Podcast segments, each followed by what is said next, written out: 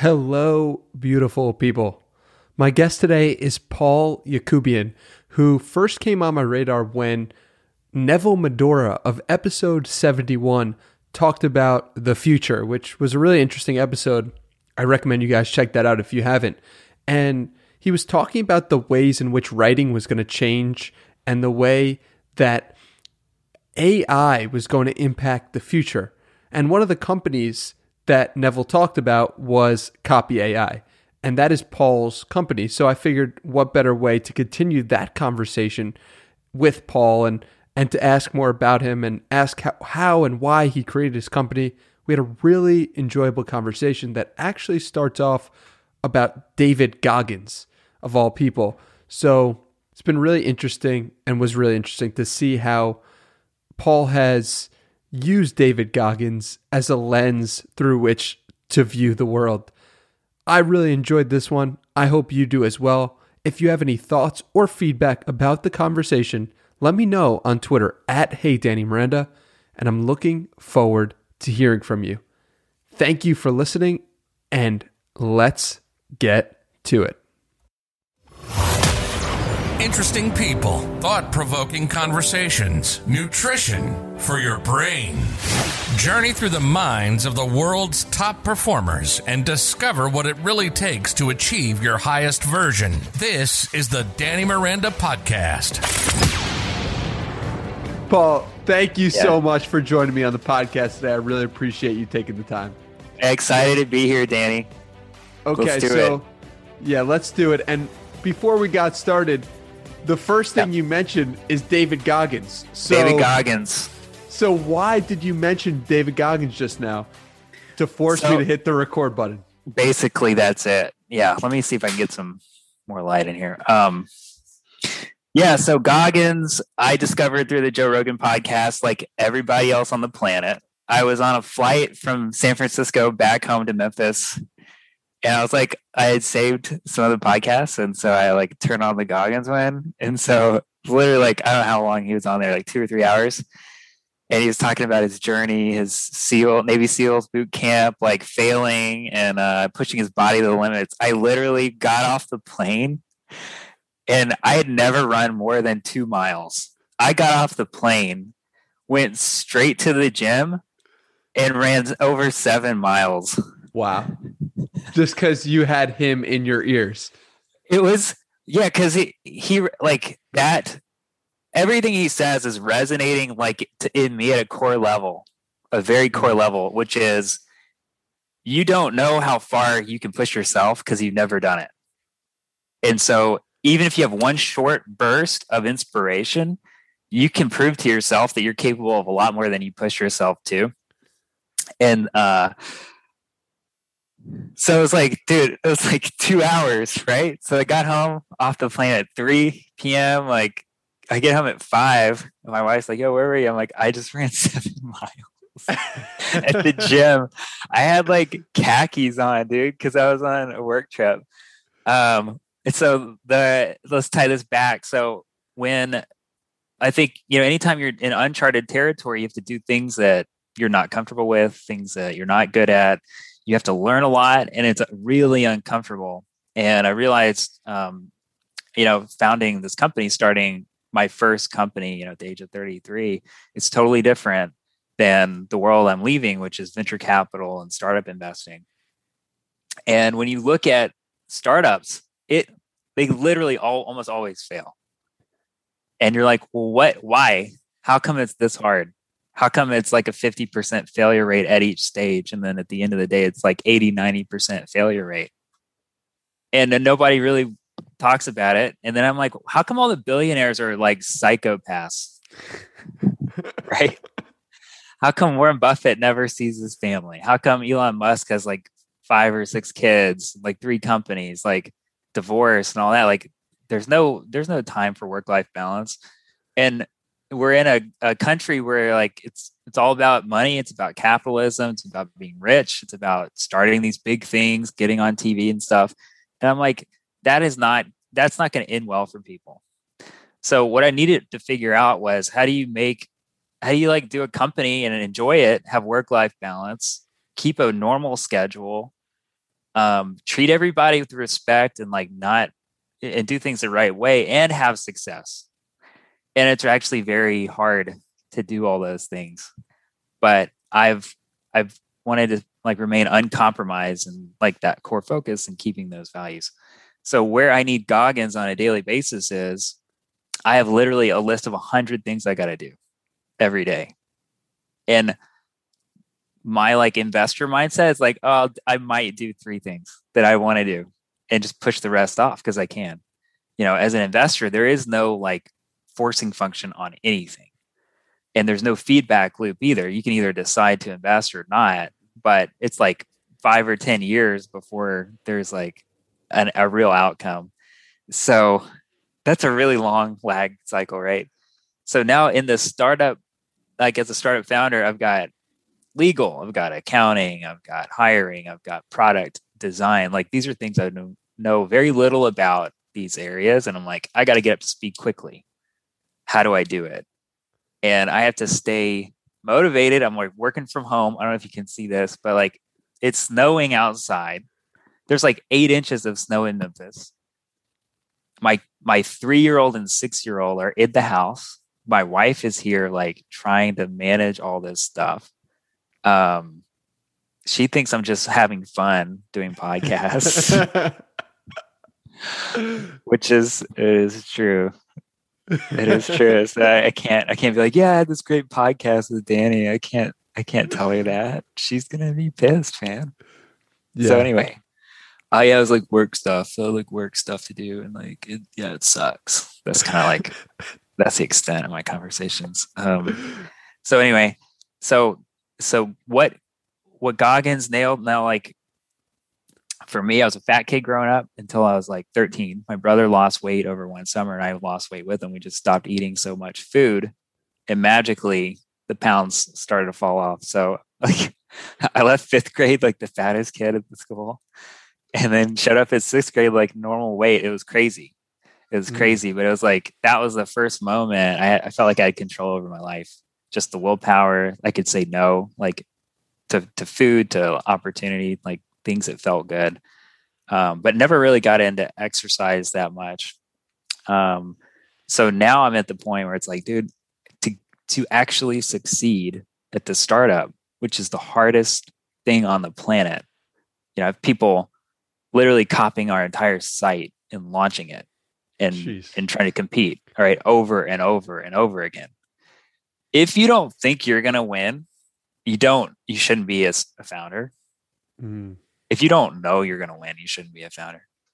And the other thing i realized is you have to be at the top of your game because it it's constant. So if you're not like i'd say aggressive in the sense that it's like optimistic and motivated and moving then there's no chance because everybody can move faster you know?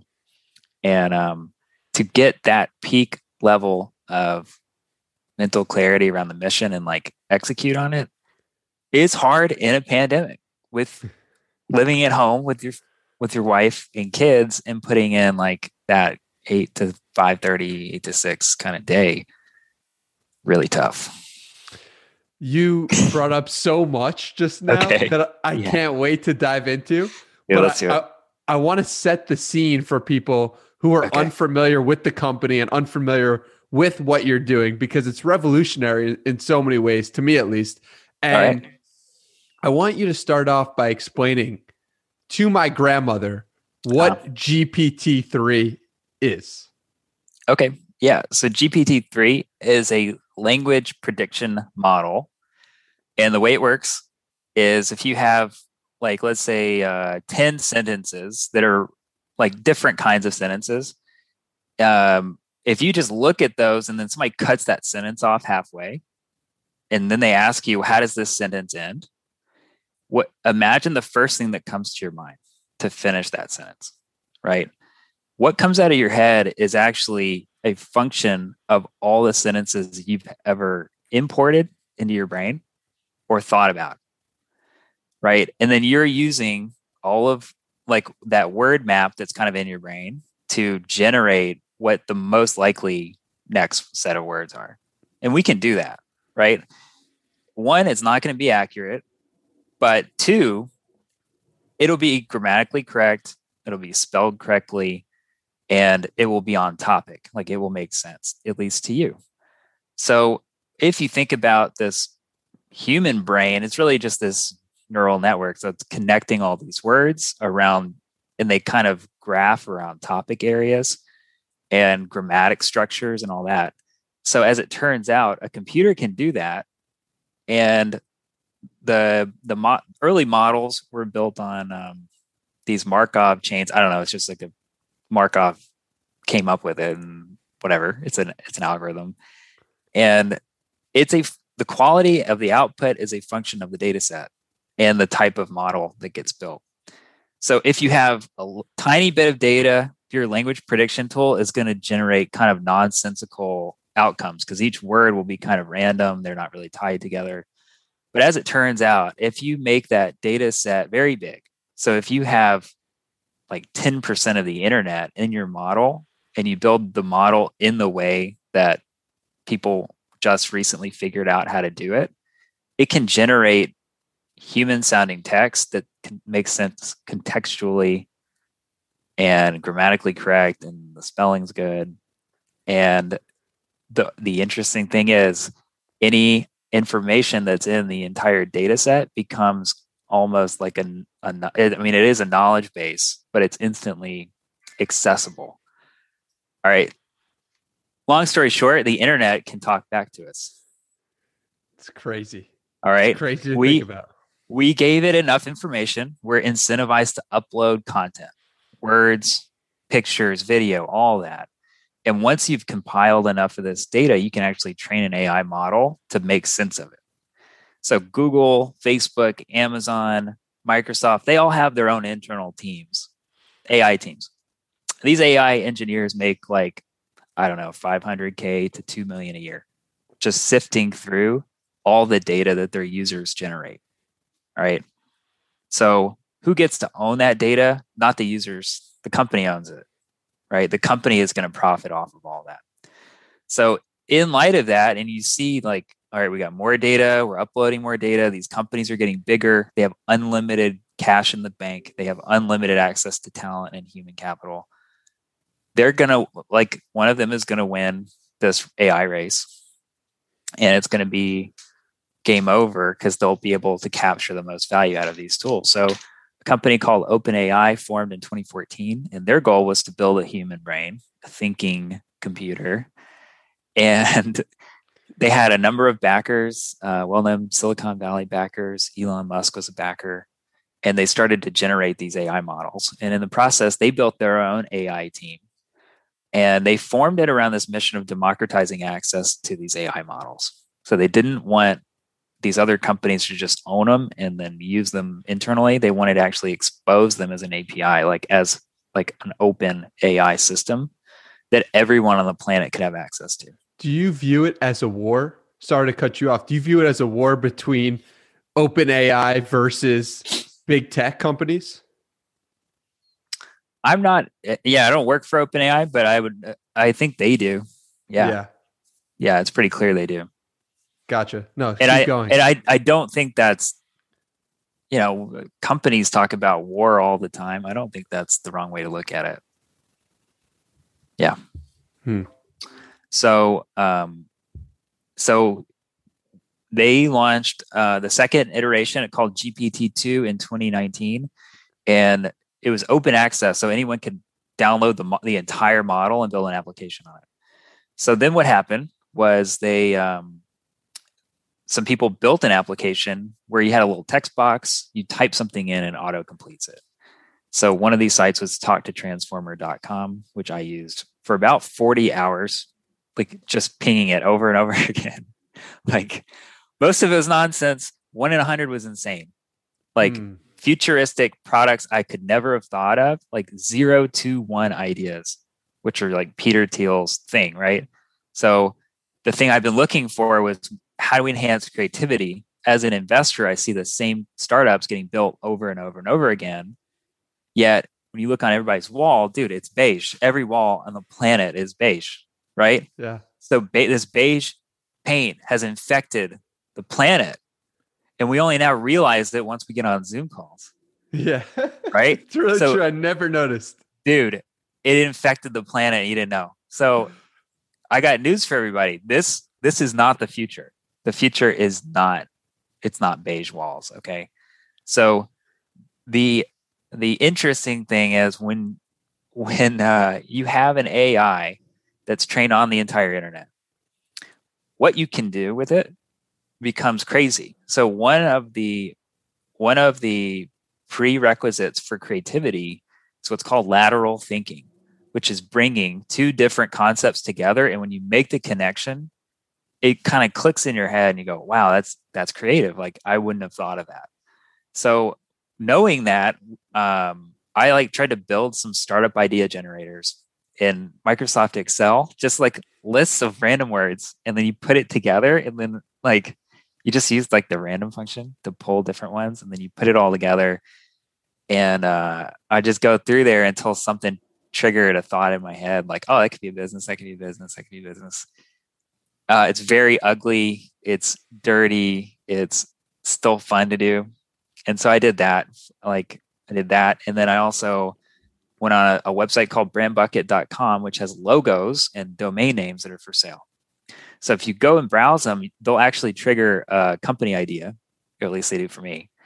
So I flipped through 80,000 of these the past, like in March. yeah Why so many?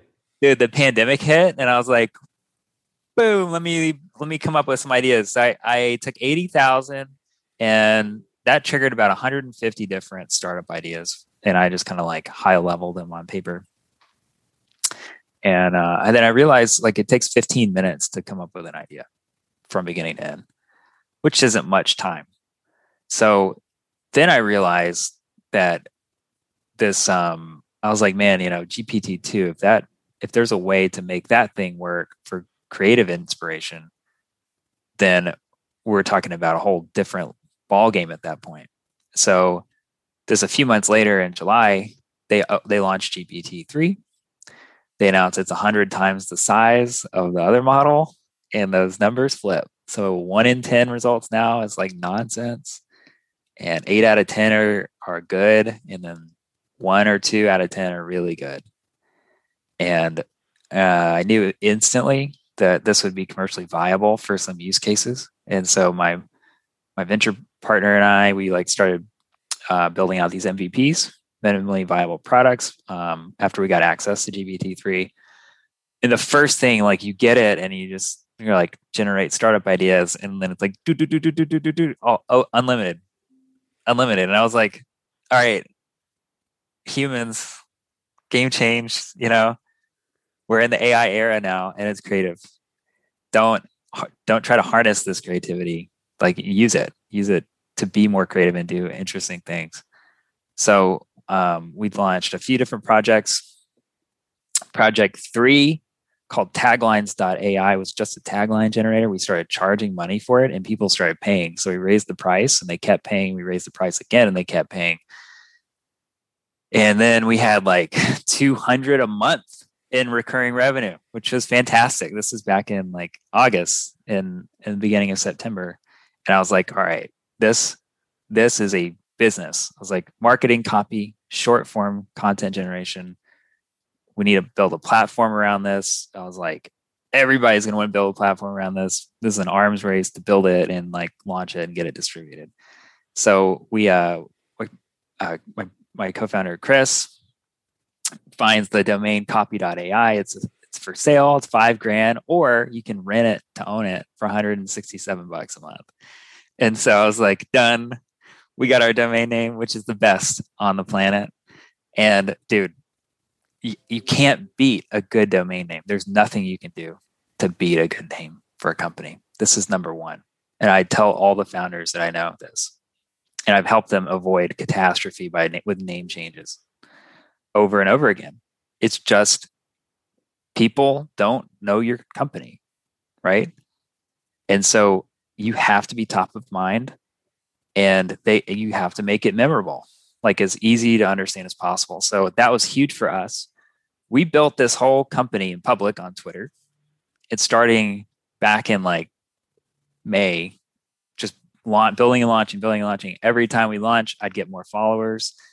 Uh, I would report results every time I said, "Hey, we have a new paying subscriber." I'd get more followers. I'd get more engagement. People ask how I did it. I tell them, and this just like cycle started repeating. So by the time we launched um, taglines, we were able to get 700 signups in the, the the first day, just with a tweet.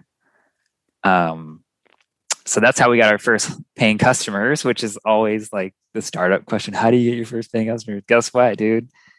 You do it one person at a time by building a following, and Twitter is the best channel for that if you're a startup founder.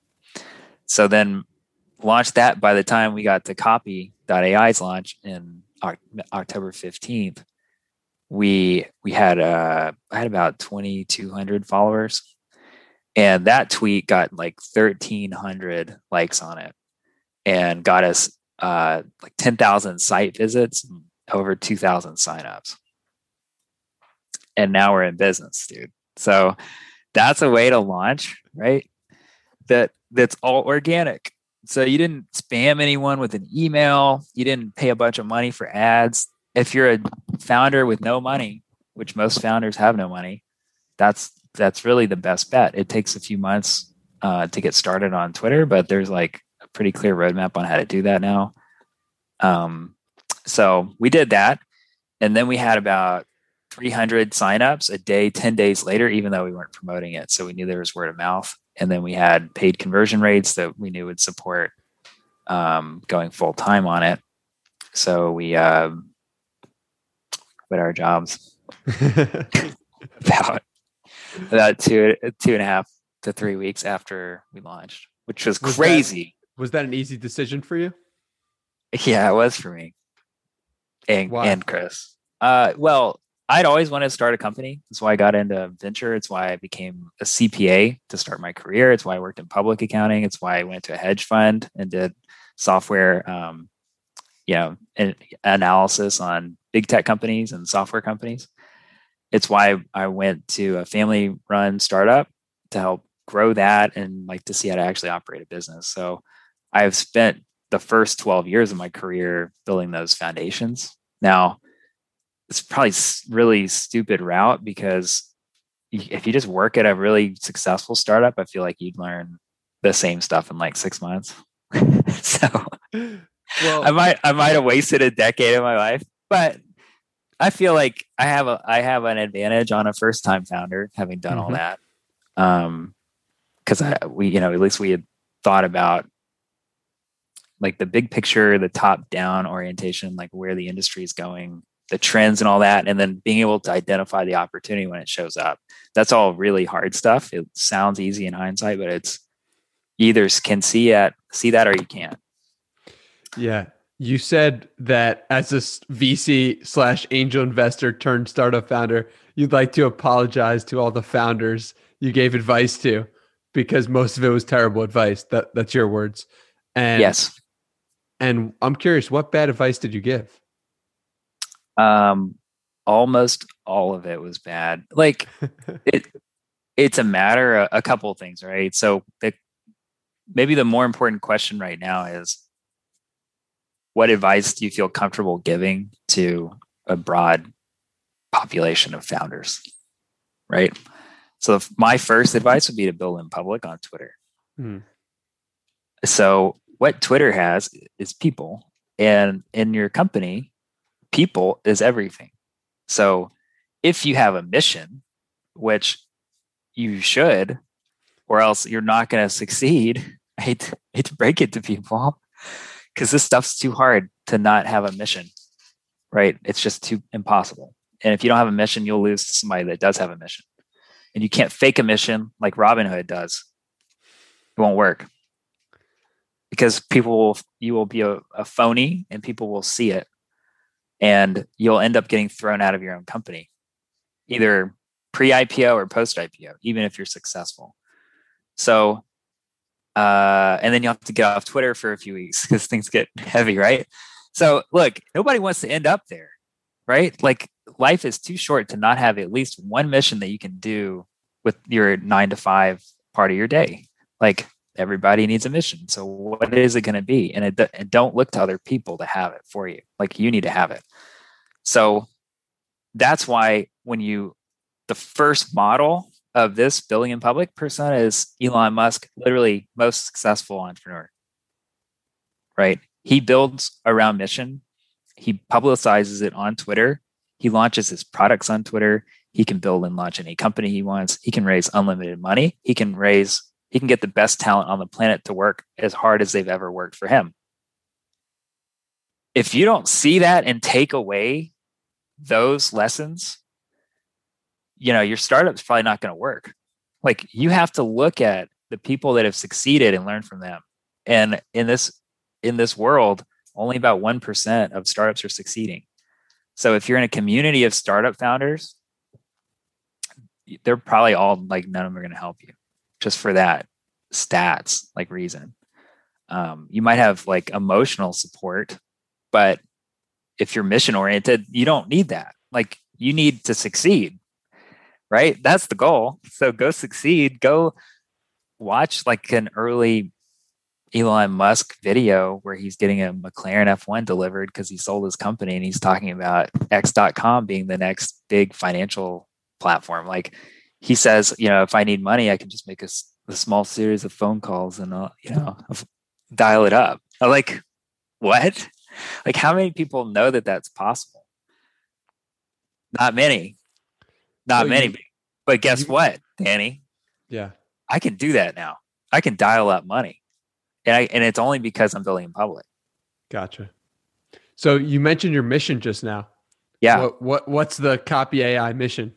The mission is to help create a billion entrepreneurs in the next 10 years, which means you have to unlock creativity by like an or like a couple orders of magnitude and it need you need to help people like find their creative that creativity and express it and make it easy to, for them to, to generate income around it.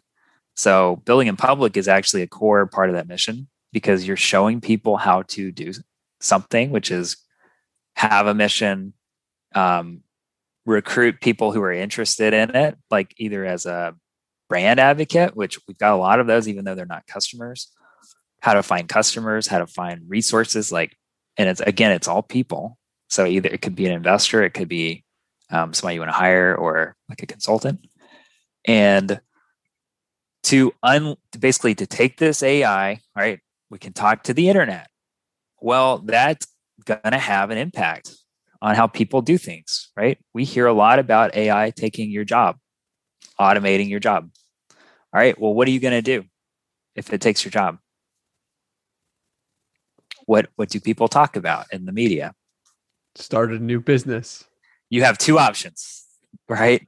Hope that there's a basic income, which is all the government, news media, tech on tech magnates want to talk about, or you're going to start a business. That's it. You have those two options. If if you're scared about it, the only one you can control is starting a business. You can't control whether you get basic income, right? Exactly. So what like and then you have young people they're looking at this going hey i don't know that i want to go through that career ladder thing it didn't work out so well for my parents it didn't work out like i'm seeing people on tv you know like you thought ibm was a safe secure job they lay off 30,000 people at a time like what you know i see i literally see endless ads for ibm's ai in every feed my Twitter feed, my LinkedIn feed. I'm like, how much money are they spending on this ad? I am not, they don't even have a product I can buy. What is the purpose of this? You know? So I'm looking around and going, man, a, like a lot of these big companies, they, they, the company will be fine, but they're way overstaffed, like across lots of, lots of, uh, big chunks of their organization.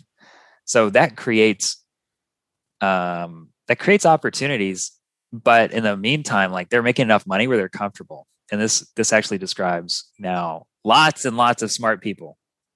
And this is where goggins comes back Let's right go. if, if you're if you're comfortable you know you're not going to be able to you know yeah you won't be able to do shit because you know and i'm like he's right. Like I felt comfort like that. And then Mhm. as an an employee, you know, I'm I was well paid, so I was fine. I didn't have to do anything. But then I have this nagging entrepreneurial spirit that's like, you are if you don't if you don't find something to do, you're gonna be just very unhappy long term. Not gonna feed. Yeah. You're not feeding your soul, and that's, Exactly, dude. That's hard. Exactly. So the second I made the switch to entrepreneur, I was like, oh man, this is amazing. Like this is the what I was meant to be doing. Yeah, like this is the best feeling in the world. Now it's hard as hell to do it right. Um, and I still haven't figured it out yet. And it's like this endless learning process, but going in wide eyes wide open, understanding like what my limitations are as a you know person, it's been helpful. What do you think is more safe in 2021? And what do you think will be more safe in 2031? Uh-huh. Owning your own business or being an employee? Oh, owning your own business, man. In 2021 no and doubt. 2031. Yeah, there's no doubt. And why? Because a lot of people would disagree with you. Well, they're idiots. I'm gonna clip Yeah, that. That's those- amazing. Those people are idiots. Look, dude, if you have the skills to run your own business and you're building those skills, you can you can take any job you want. So there the downside is you take a job. If you're if you have a job, you can't run any business, right? So so I think about it like what's lower risk? And for me, starting a company was actually lower risk than the job I had. Right. And I will tell you this. So, uh, you know, I can't wait till I'm 65 to retire. That's another thing. Like both my parents had two major health problems before 65. Right. And I'm like, why? That is not something to look forward to. And that's like the Mhm. dream of the employee is to retire. I'm like, how how about we we uh how about we have a better dream? You know? And so now I'm like, oh man, I'm an entrepreneur and we're gonna be a remote company because we're in a pandemic. And when you hire in a pandemic, you know, and I'm not even in the same city as my co-founder, what are we gonna what are we gonna do? And I'm like, oh man, this Instagram lifestyle, you know, that people both hate and secretly desire so badly, you know? I was like, the problem with the Instagram lifestyle is that most people are stuck in jobs and they can't actually make that a reality, which Mhm. is crazy. So I'm like, what would I want to do? So I would love to like head down to Miami. I would love to head to Austin during the week, right? And we can have like these these employee like company get-togethers in these locations. And that's a hell of a lot more interesting than like spending money on a big headquarters office, you know, downtown somewhere that's expensive. So like what does the future of work look like? It's actually cooler. You know, hey, we're all going to go to the beach. Who's coming? Like, dude, that's what you were hoping work would be like, right? and and you don't even see it in movies. You know, nobody even shows that in movies. We show like somebody working, you know, huge hours or whatever. It's like, no, man. Like we're we're in a different era now, and it's gonna we're gonna prioritize relationships again coming out of the pandemic. People need that social interaction, but at the same time, you can actually do a lot. Some things are a lot cooler than you thought you could. And um, all right, so that's that doesn't really. I don't know where we were. but- it's all good. It's- Dude, I don't know where we were, but You yeah. mentioned in there new hires. Um, uh-huh. and I saw you were building in public, and that includes hiring in public. So, how do you Right. think about hiring new people? You know the best uh the best entrepreneurs ever always said hire good people when you find them not when you need them. Mhm. so i i'm that's a piece of what we're doing. And um hiring in public you know that's one of the advantages you've got. So i don't we don't necessarily first of all when you're a company nobody's heard of it's hard to get anyone to fill out your job application right? So driving a funnel a top of funnel with applicants is actually very difficult. So you're like I'm, we're competing against all these amazing silicon valley startups. Dude good luck. Good luck good luck doing it. Like how how am i going to go get talent out of those companies? Like i can't even like there's no pitch for them you know? So what you have to do is if you're very public about your mission and like your values and you're living that openly then people will start following you following along. So i've got like 13,100 people. I don't know all these people but they're mostly startup founders startup employees and marketers. You're talking about followers, right? 13 followers yeah. 13,100 followers on Twitter. all right. Yeah and that's like up over 10,000 in the 4 months since i launched so, s people are at least interested in the journey Mhm. and I'm get a lot of interest like inbound via DMs or like through our website. Um, that the um, that if this is resonating with you, like the good people will reach out. They will want to be a part of the mission, and this mission is is kind of crazy because you're we're kind of in uncharted territory. I think we're thinking that this that these particular AI tools are going to expand and, and create never before imagined apps. And that the timeline for all this is like between now and the next 18 months. So, How crazy is this going to get? oh, it'll get crazy. Yeah. Like I think we're talking right now, but like and and being serious, but like what does that mean? What does the future look like? What does 2025 look like from an AI perspective? I I would hope that by 2025 the the AI I mean it's not, you know, the AI should help you prioritize the things you actually care about in your life and it should help you make those a reality. Whatever it is. Could be personal, could be business, could be hobbies, whatever. If you want to create something, the AI is going to make it very easy for you to create that thing. So in some cases, it will be like an enabling tool. I don't know if you've used Descript, which is a podcast platform for editing. That's that's magic, right? I don't know if they use AI, but it, it's it's indistinguishable from magic, right? You you can you see the transcript, you change the words, and it puts the words in your own voice back into the to the podcast.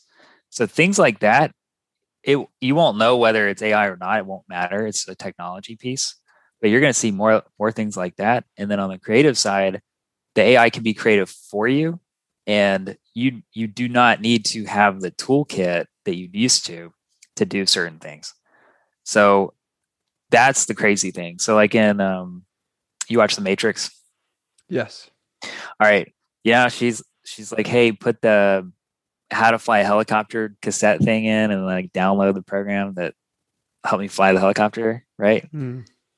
what happened? Well, now the helicopter just fly itself, right? She didn't need to do that. so the innovation is like the least path of resistance. It's actually easier to get electronics and computers to do things rather than implant them into your brain and stuff. So we're we're comfortable with screens. We're comfortable with like a laptop or a, a phone, right? Mhm. And I think when you're looking at social media and what's happening in po- the podcast world, more of your life is being recorded and broadcast.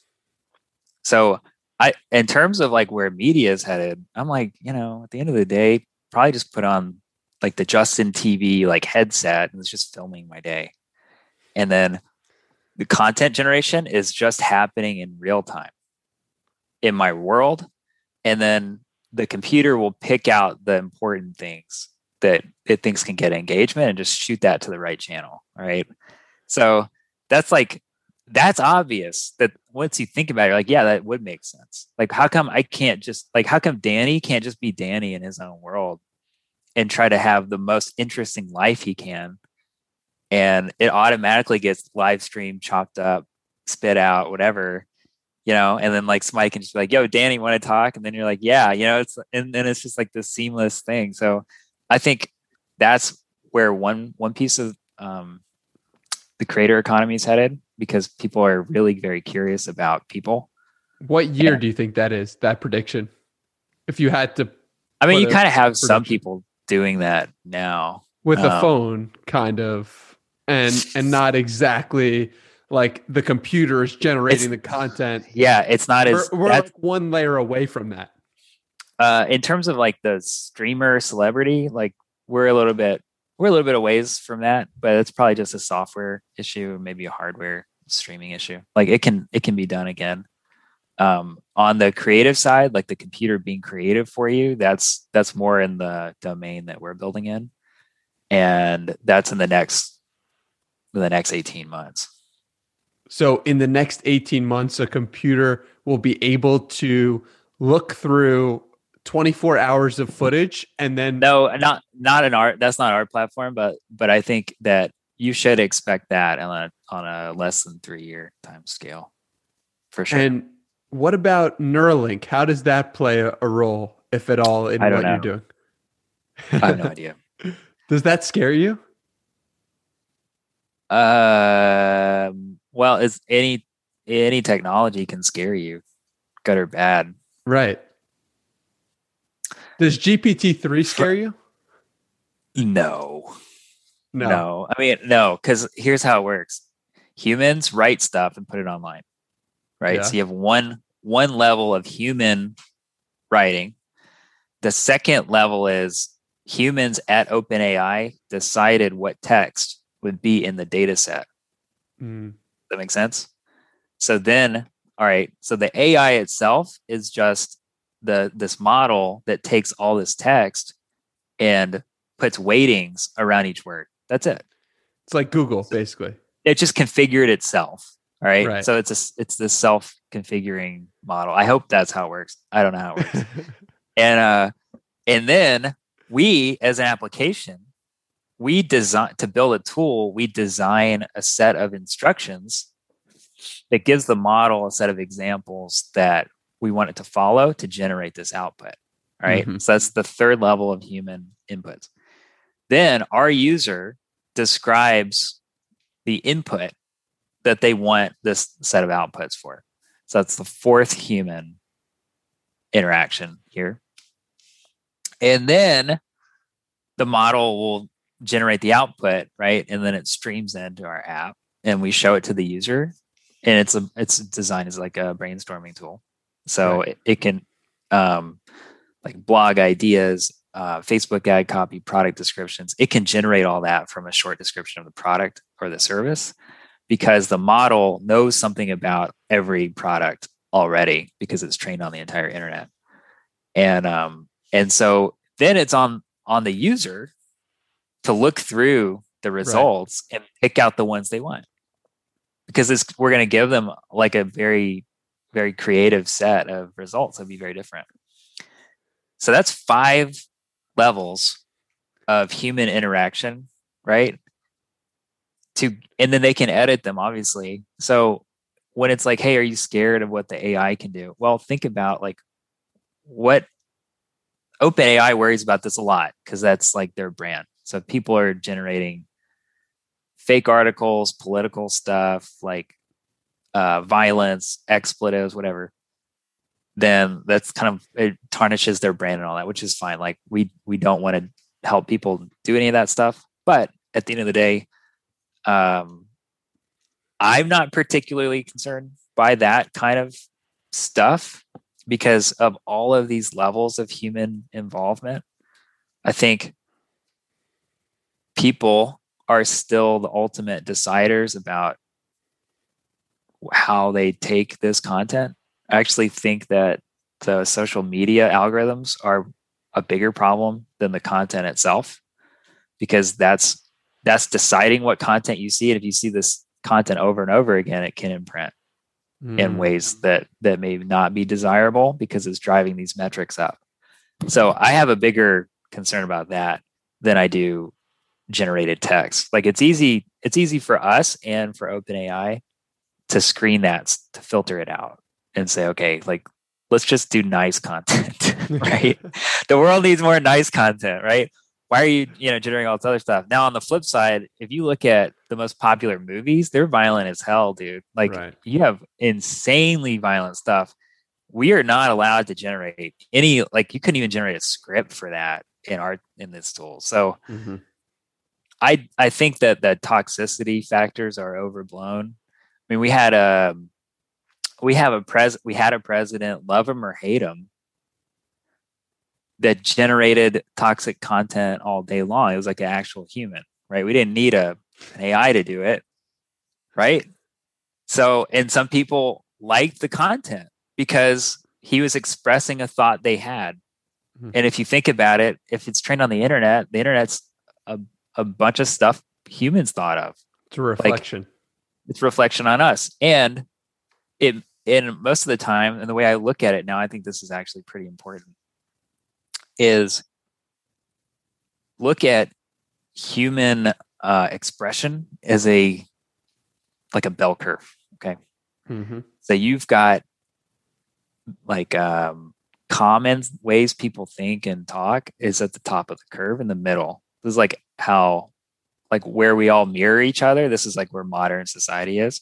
But then there's a bell on the side. And there are these tails.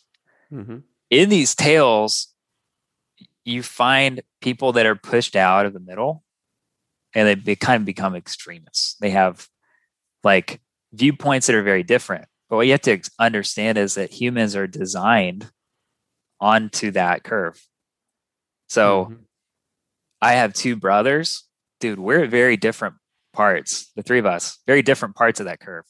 Mm. All right. So if one of my brothers does something, let's say he goes to jail or he's on TV for something that I don't like, I wouldn't have done. right. People are like, oh, well, that's the whole family, you know, it's just trash. And you're like, no, dude, like everybody's got a family member, right? So you see the skew, you see the distribution. Humans work the same way. So, Danny, you will have ideas that come into your mind, right? That are bad, like you don't want to express them. So it's like, yo, dude, that I hope I don't say that for real, right? Yeah. Which is why drunk people are assholes because they say it, right? Because their filters down. But that's coming, that's in your head. right. And so let's go back to Goggins, right? Goggins is saying Love it. the the biggest trash talker on the planet is you yes. on yourself. And the reason I want to bring this up, the reason why we love Goggins so much is because we know that's us too. Yes. We know we are Yeah. capable of that if Yeah. we went to that extreme. And that's why we relate to it. Yeah, I don't care about Goggins. And he doesn't care if I care about him, Right. right? Because it's about like who is who does Danny think he is? What does Danny think he's capable of? And once you start asking yourself like like that introspection, it's really it's good. I haven't done psychedelic drugs, but people tell me this is like what happens. It breaks down your ego, and you can see like how you're acting, Mhm. how who you think you are versus who you portray in real life. Self awareness. Self Meditation, awareness, meditation does the same thing. yeah, and, but it's the multiple personalities. It's like this very aggressive person, this really nice person, this creative person. Like you have all these capabilities, and um, you have to like work on identifying them and suppressing the ones that are not helping you achieve your goals and mission. Right. Yeah. and it, like the one the part of you that's lazy like that everybody's got that lazy part of them right and then you're like you have to push them away you got to push that lazy person out I think this is such an important point because we constantly are trying to we are someone in in some moment and some people view us as some type of person. But that is only their perspective in that moment. And another person might know you as a different type of person like your children might look at you a certain way or your coworker might look at you a different way and might not even know that you express thoughts that way or express yourself that way. And what's really interesting is that we sometimes don't even know who we truly are. And if we don't, if we view ourselves in a certain way, we are then asking ourselves, are we this person or are we someone else? So have you found that to be the case also, or am I just going on a crazy rant? no i mean you're you're capable of i think being whatever mix and match of personality traits you want to be And that's exciting, right? it is exciting now the the part of your mind that gets you all fragmented is like when you when you're overly concerned about what other people think because you're still guessing at the end of the day. Like nobody thinks about you the way you think they do. There's just Yes. they don't, Yes. you know. And you see, and you hear people like, "Oh, you're so funny or clever or whatever."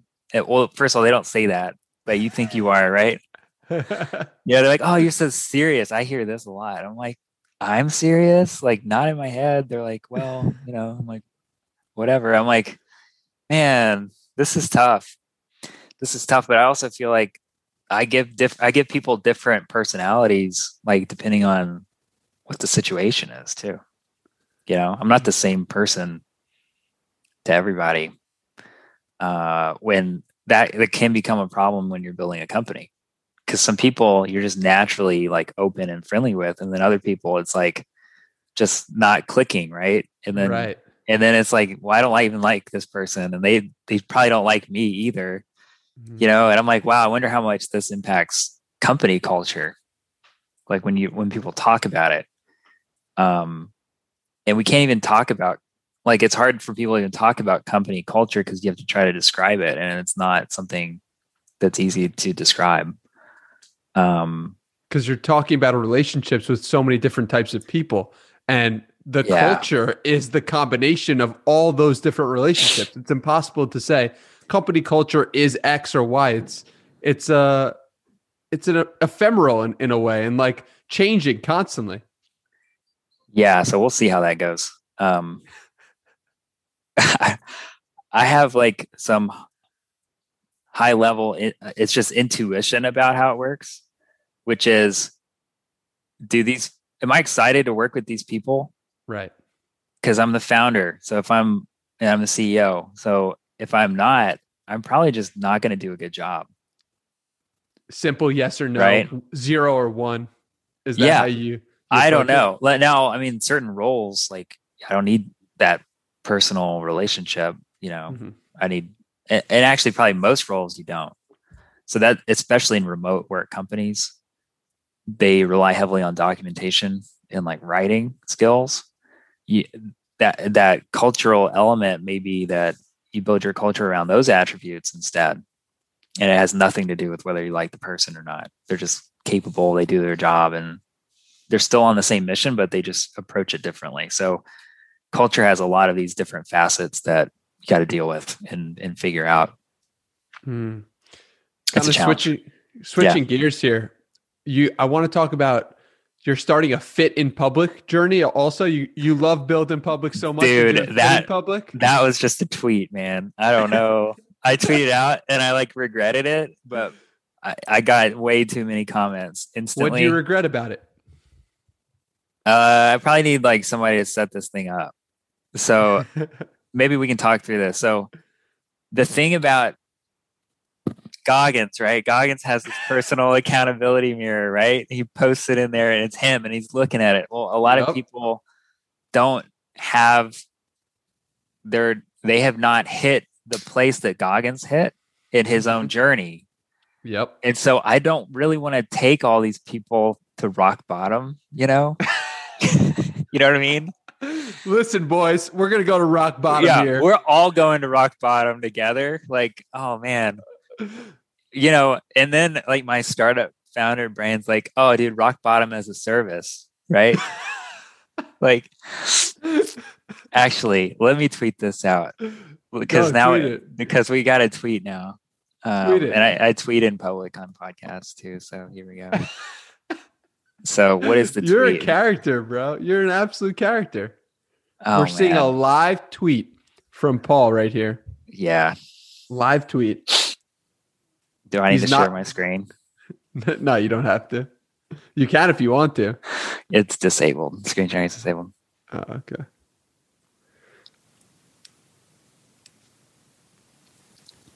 All right. So this idea of hitting rock bottom. I mean, that's like how- fight. That's like Fight Club, wasn't it? Yeah. Fight Club was about hitting rock bottom and then discovering yourself. Mm. Very, very um, boys club kind of thing to do. So when you when you formulate a tweet, what's going on in your your head? Break it down for us. Um, uh, nothing. I try to clear my head out, and it's like uh, I think of the entire world is is going to read this. All That's how you you approach every tweet. Like Yeah. this is going viral. This is going to be No, no, it's not viral. or it's not- one billion people. I just assume everybody's going to see it. That's a that's a All good right. way to approach So- it. So what you have to do is you have to minimize the friction of understanding the tweet and wanting to read it.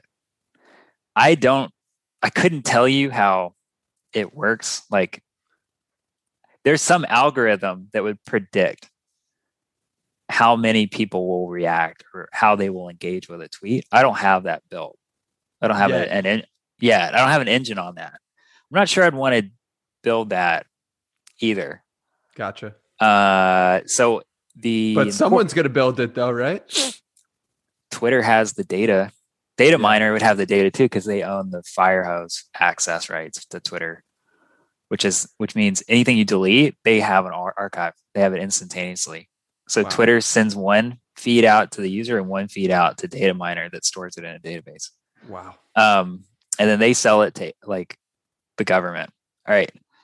So this uh, getting fit in public tweet, the it says anyone interested in getting fit in public with a daily Twitter personal fitness accountability thread. All right. You got a lot of stuff going on. So obviously I had just seen somebody tweet about getting fit, right? Like that's that's the first trigger point is what are we talking about, right? It's getting fit. Then you're drawing on you know you'll get some reaction when it's on a theme people are thinking about, Right. right? Today is February 18th. People probably set some New Year's resolutions to get fit. Right. Mhm. We are month and a half in to the year, over 10% of the way through. Most people have not executed on their game plan. Right. Mhm.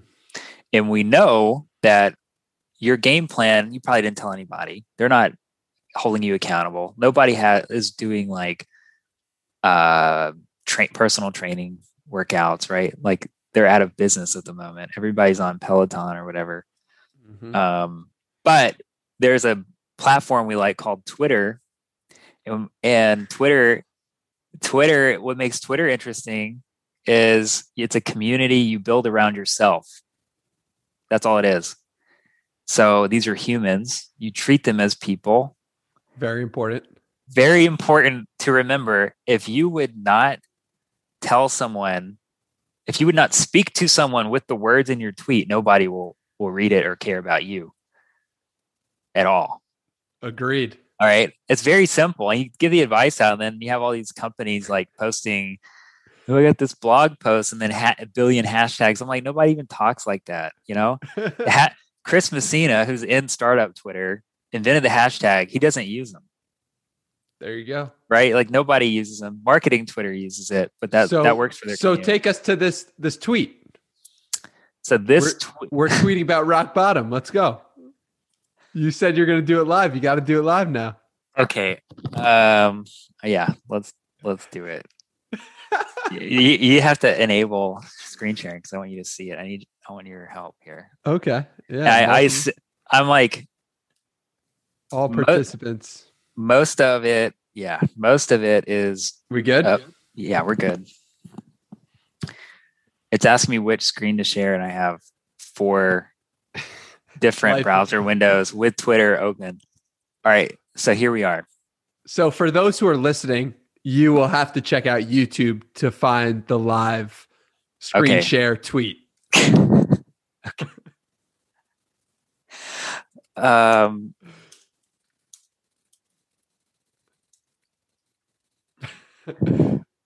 so the first thing that comes to my mind is have heard great things about hitting rock bottom. Okay. How it's it's helped people overcome obstacles in their lives, Mm-hmm. right? Okay. so then the question is well what what are we what's this tweet about so there are a couple of things that you can do with tweets you can ask people like there are a, a number of ways uh, uh, that this could go. You could ask people to reply with how they hit rock bottom Yeah. and what it did for them in their life. It's not a bad idea. You could, so you could do that, and then you could be like, "Yo, anything you'd recommend?" You know, on top of that, right? So that would be one. Another one would be like asking for resources, like, "Hey, is there a good post on how to do this?" You know, but that might be specific to however they hit rock bottom. you could also share three times you hit rock bottom or five times you hit rock bottom in a thread. real, real go crazy Yes. in a thread. So these are my rock bottom moments. But I don't know if you want to be that vulnerable here today on Twitter. The more look, uh, it's not vulnerability. Like I hear that a lot when people post stuff, but it it people want to hear that. That's all It's just the about. real. It's just the Yeah. realness. So that actually it builds you it builds your brand it builds your voice it builds that so why don't why don't we just take this off and and write uh like about a story that you hit rock bottom in one tweet? uh, i haven't that's the only problem no, but you were 13 years old and you you were forced to starve yourself and dude i did not starve myself i, I started i started i started uh, i cut out my 3 p.m mcdonald's snack dude and started eating 2000 calories a day all right like Okay. I, I finally felt what it was like to be hungry at like 4:30 p.m. All right, Gotcha. like I thought there was way more starving going on. no, Gotcha. not when you're really overweight like I was. Uh, so no, that that wasn't it. Um, so something like this, dude. I mean, the request for startup idea that that's usually stupid, right? Hmm. Um, now the problem with this is I'm a privileged white guy, so I don't. Mm. I've never really had to overcome really any obstacles in my life. That takes a level of humility and self-awareness to to say. I'm only a privileged white guy because my dad moved to the U.S. and invested in education for his kids. Like without that, you know, so I'm first generation American and trying to take advantage of the opportunities here. But dude, I'm so privileged. I got the freaking vaccine this week. That's how privileged I am. Nothing wrong with that. I mean, I know it was available. I was, Yeah. I was, I was You you allowed shouldn't feel it. ashamed for that. Also, I like, don't. I feel good. privileged. I feel like in a in a way like I feel grateful of of my you know my life. right. That's great. That's All right. incredible. Now let me take this up a notch. There are a lot of rich white people of privilege. There are a lot of privileged people that aren't rich. There are a lot of privileged people that aren't white. What upsets me is when privileged people don't take full advantage of their privilege to do awesome Mm. shit. Yeah, Right. that that makes sense. it pisses me off because I'm Well- like, you have unlimited resources. You can literally do anything. Yet you're okay just putting in the bare minimum. Hmm. I'm like, maybe that's the biggest obstacle in your life you face is comfort. And then now we get back to Goggins. it all circles back to Right? Goggins always. So back to the tweet. Yeah, have heard great things about hitting rock bottom, how it's helped people overcome obstacles in their lives. I'm just a white guy of privilege looking I I don't know, just l- looking for tips. Tips on what? on I mean it's like it's like gaining gain, Mental it's like toughness. yeah mental toughness that's a great one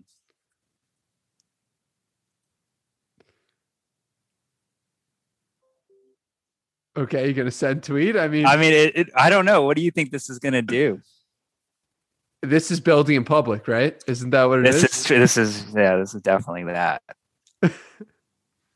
is that not you? Is that not what you would tweet normally if you weren't This screen shared? this is hilarious. I mean, I I don't know. It's a, it is a it's gonna come off the wrong way, like a asshole. But I mean, this is true. This is like now this part doesn't make sense anymore. I've heard great things about hitting rock bottom, So we can. right? Because it's like see, these are really hard ones. Like Yeah, this is hard. the the thing that I don't, the thing you got to be careful of, right? Because this is you know every you draft person seeing this. every person seeing this. So is can this be misinterpreted? Is a question I ask myself before I hit send on a tweet. Yeah, I- I think a, the- that's a great piece of advice. It is pure yes across the board, right? It's across the board. Yeah. So so what does that mean? You, do you delete it then? Do you put it in the drafts for another? I mean, well, I mean, the the what's the call to action here? Every tweet of yours has a call to action. What's the point of the tweet? Yeah. I yeah, I don't know. Well, I don't know either. See, so you got it. You don't. You can't send without a call to action. There you go. So the thing about hitting rock bottom, th- this is very emotional for people, right? Mhm. So when uh, I'll stop sharing real quick. So when you hit rock bottom, like I was 13, right? I had a crush on a girl and she did not like me. Hopefully she's not watching. No, she's not watching. I don't even know. She doesn't even know that I had a crush on her. And it doesn't matter, right? Because I don't have a crush on her anymore. Um I I just hitting rock. All right, in hindsight, this is funny. Hitting rock bottom was was thinking, at least I'm not the fattest kid in my grade.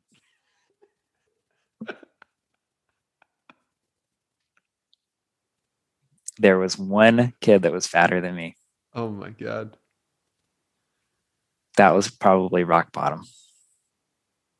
Thinking it, thinking that thought was rock bottom, or or the reflection of of your entire experience on Earth.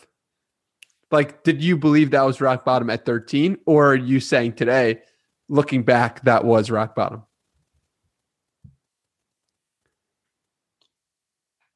in terms of like struggles, that was probably the biggest, you know, it's a struggle. But it was that it was the point where you where you finally figure out that you can control your own life and body, right?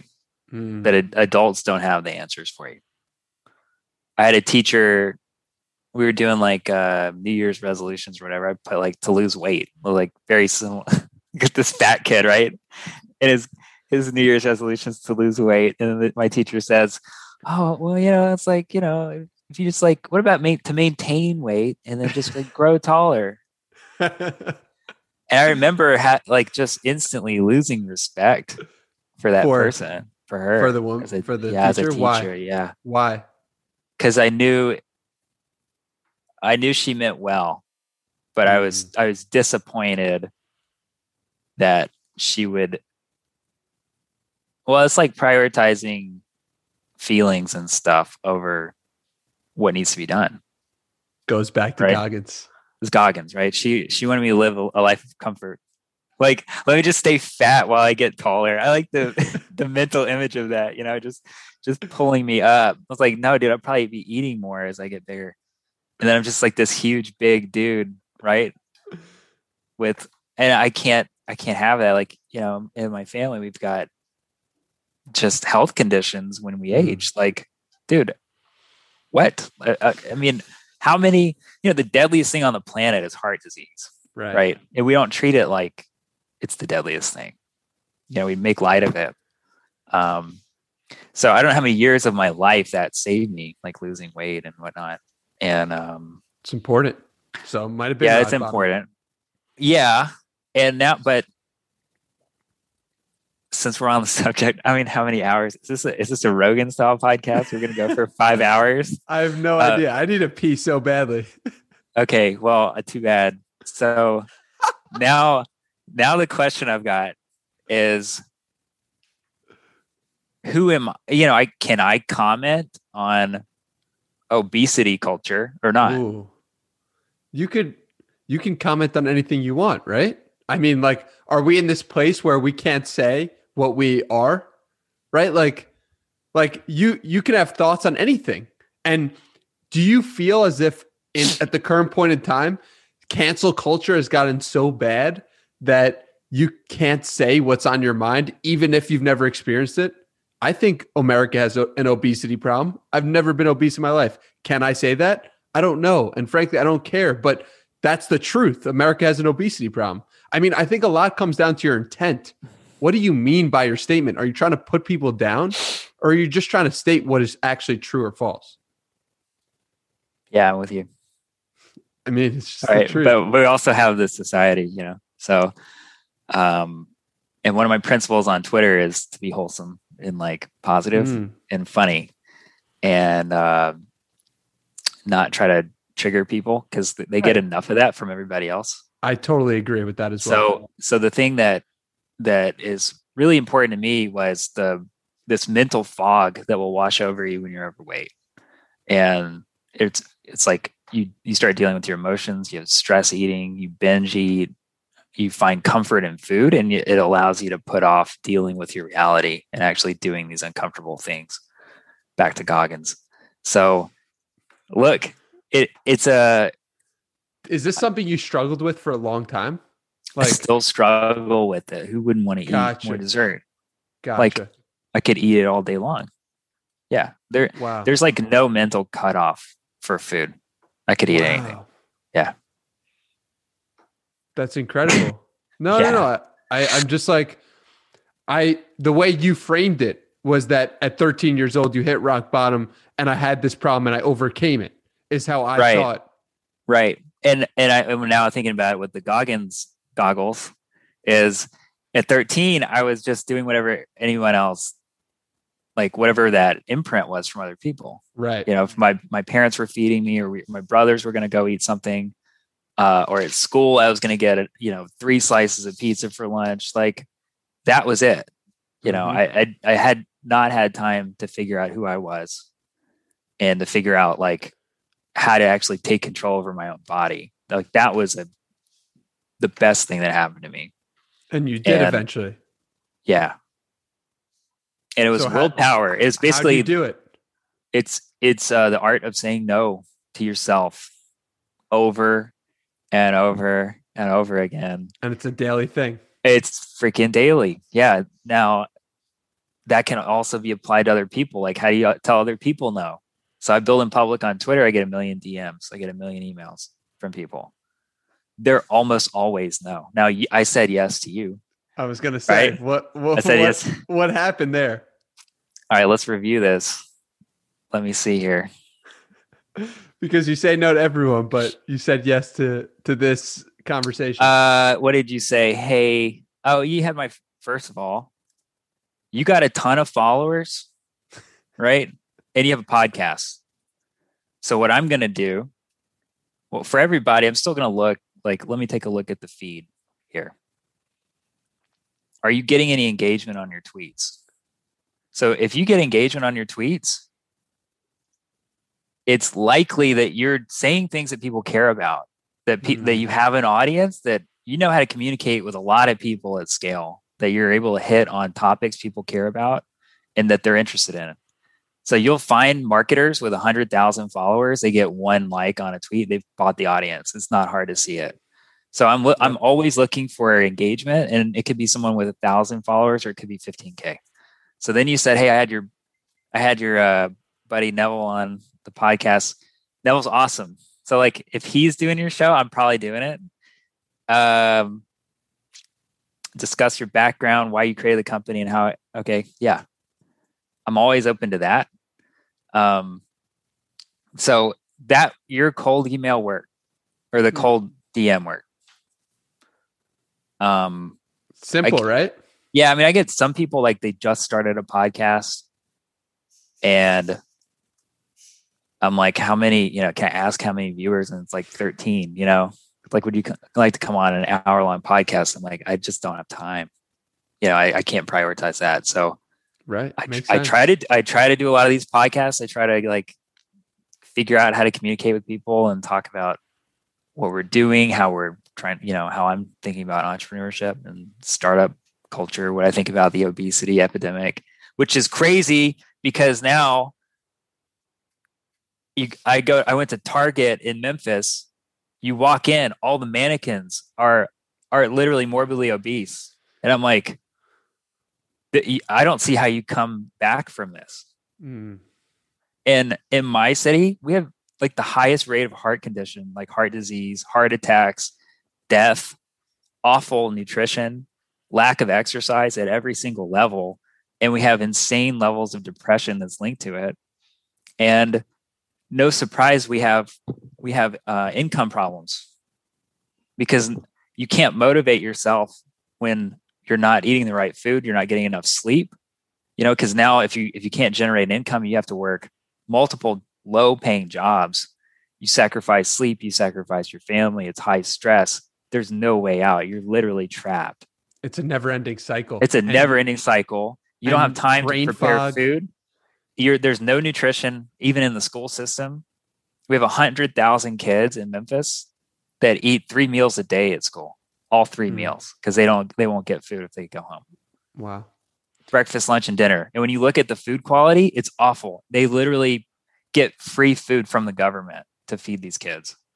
It's all processed food, and it's like it costs them five cents.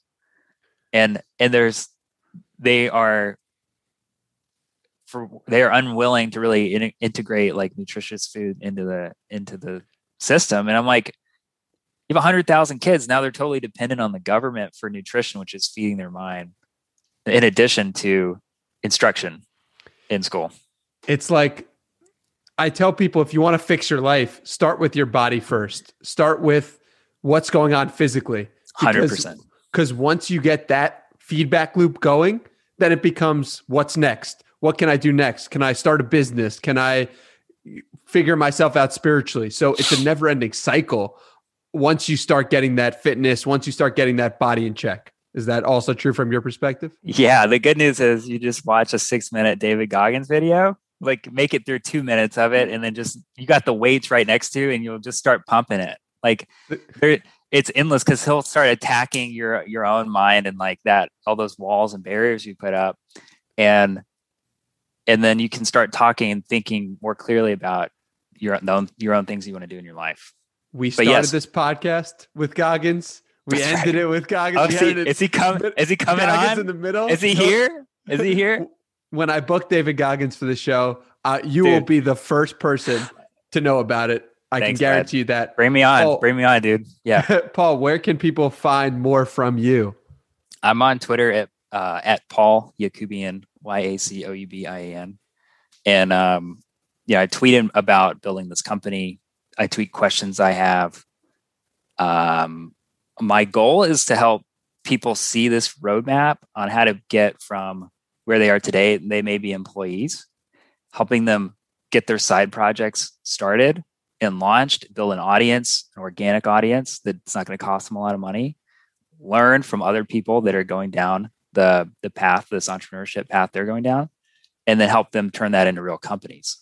Like i'm an investor. I want to invest in these companies that are going to be built in public and there aren't enough. There are literally not enough people. And um we like i said you know we've got all these beige walls. We're like ready to buy stuff buy cool stuff and like put in our house and like make our lives better and we need somebody to make it. Let's paint those walls, baby. Yeah, Thank let's you do for your time. All right, thanks, bud. Thanks, Danny.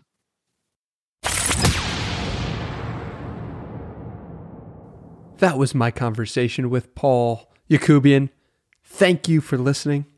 If you'd like to give me feedback for this conversation, you can do so at Hey Danny Miranda. I'm looking forward to hearing from you and wanted to thank you from the bottom of my heart for listening until the final seconds. Thank you, thank you, thank you. And I'll see you guys in the next one. Peace.